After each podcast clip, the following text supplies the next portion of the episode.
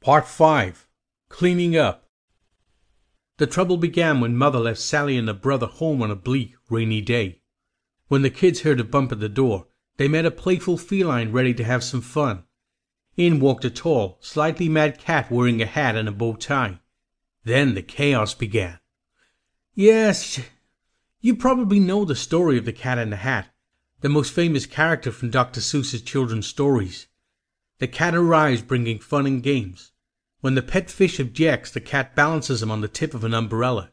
Then he holds a whole set of household items books, a toy boat, milk, and a cake until he loses his balance and everything falls on the floor. Soon the cat in the hat introduces his miniature friends Thing 1 and Thing 2. The things fly a kite, knock pictures off the wall, and play with Mother's polka dotted nightgown.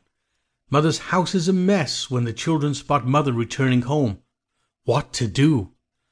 Not to worry, announces the idealite cat. He leaves the room and then returns riding a giant machine. Nine hands extending from the machine to clean the house. The machine's hands pick up objects, sweep, dust, and make the house as neat and clean as it was before. Even the persnickety fish is tickled by the cat's playful clean-up game. We riders are the kids and the fish. When we write, we create a mess. Even when we try and keep things organized, our inner cat makes a mess. Meanwhile, our inner fish frets and worries. If only we could drive in a big clean-up machine, like the cat in the hat, to clean it all up. I can offer no such machine, but I can offer a simple approach to cleaning up your drafts. For many writers, editing is a distasteful part of the writing process. We love playing with words and ideas, but cleaning up afterwards is a thankless chore. But of course, editing is the key to all good writing. As Francine Prose says, all writing is editing, or as Ernest Hemingway says, write with your heart, edit with your mind. Editing. Editing requires noting the things that we missed the first time around. To overcome familiarity blindness, use some simple tricks. Some pieces of writing require an overhaul, Tinkering on the edges will not fix much. We need to tear down the structure, sort the materials, throw some away, add a few more, and use a new blueprint. Identifying the sections. The key to writing about complex topics, according to Malcolm Gladwell, the popular writer for The New Yorker, is to divide a long argument or story into a number of mini essays. Any long piece should really be a series of separate pieces, each with its own question and answer. Gladwell advises limiting those sections to 1200 words. That's about 5 or 6 double spaced words.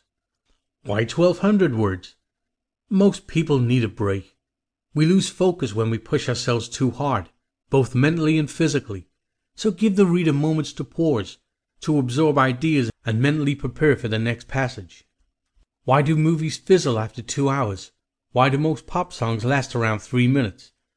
Why do most business meetings degenerate into ruptures back and forth after an hour? Why do children need to get up and move every half hour or so?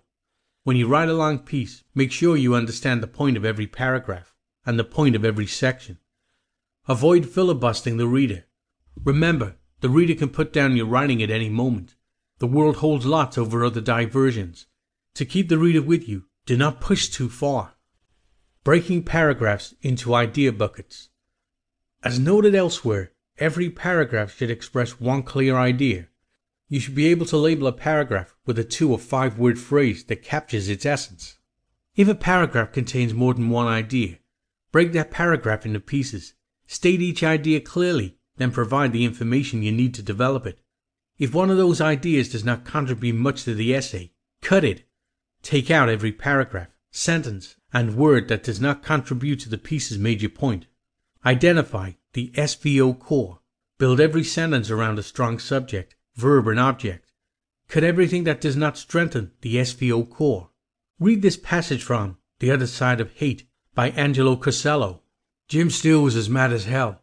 His blacks were messing with the farm, and the land was always personal.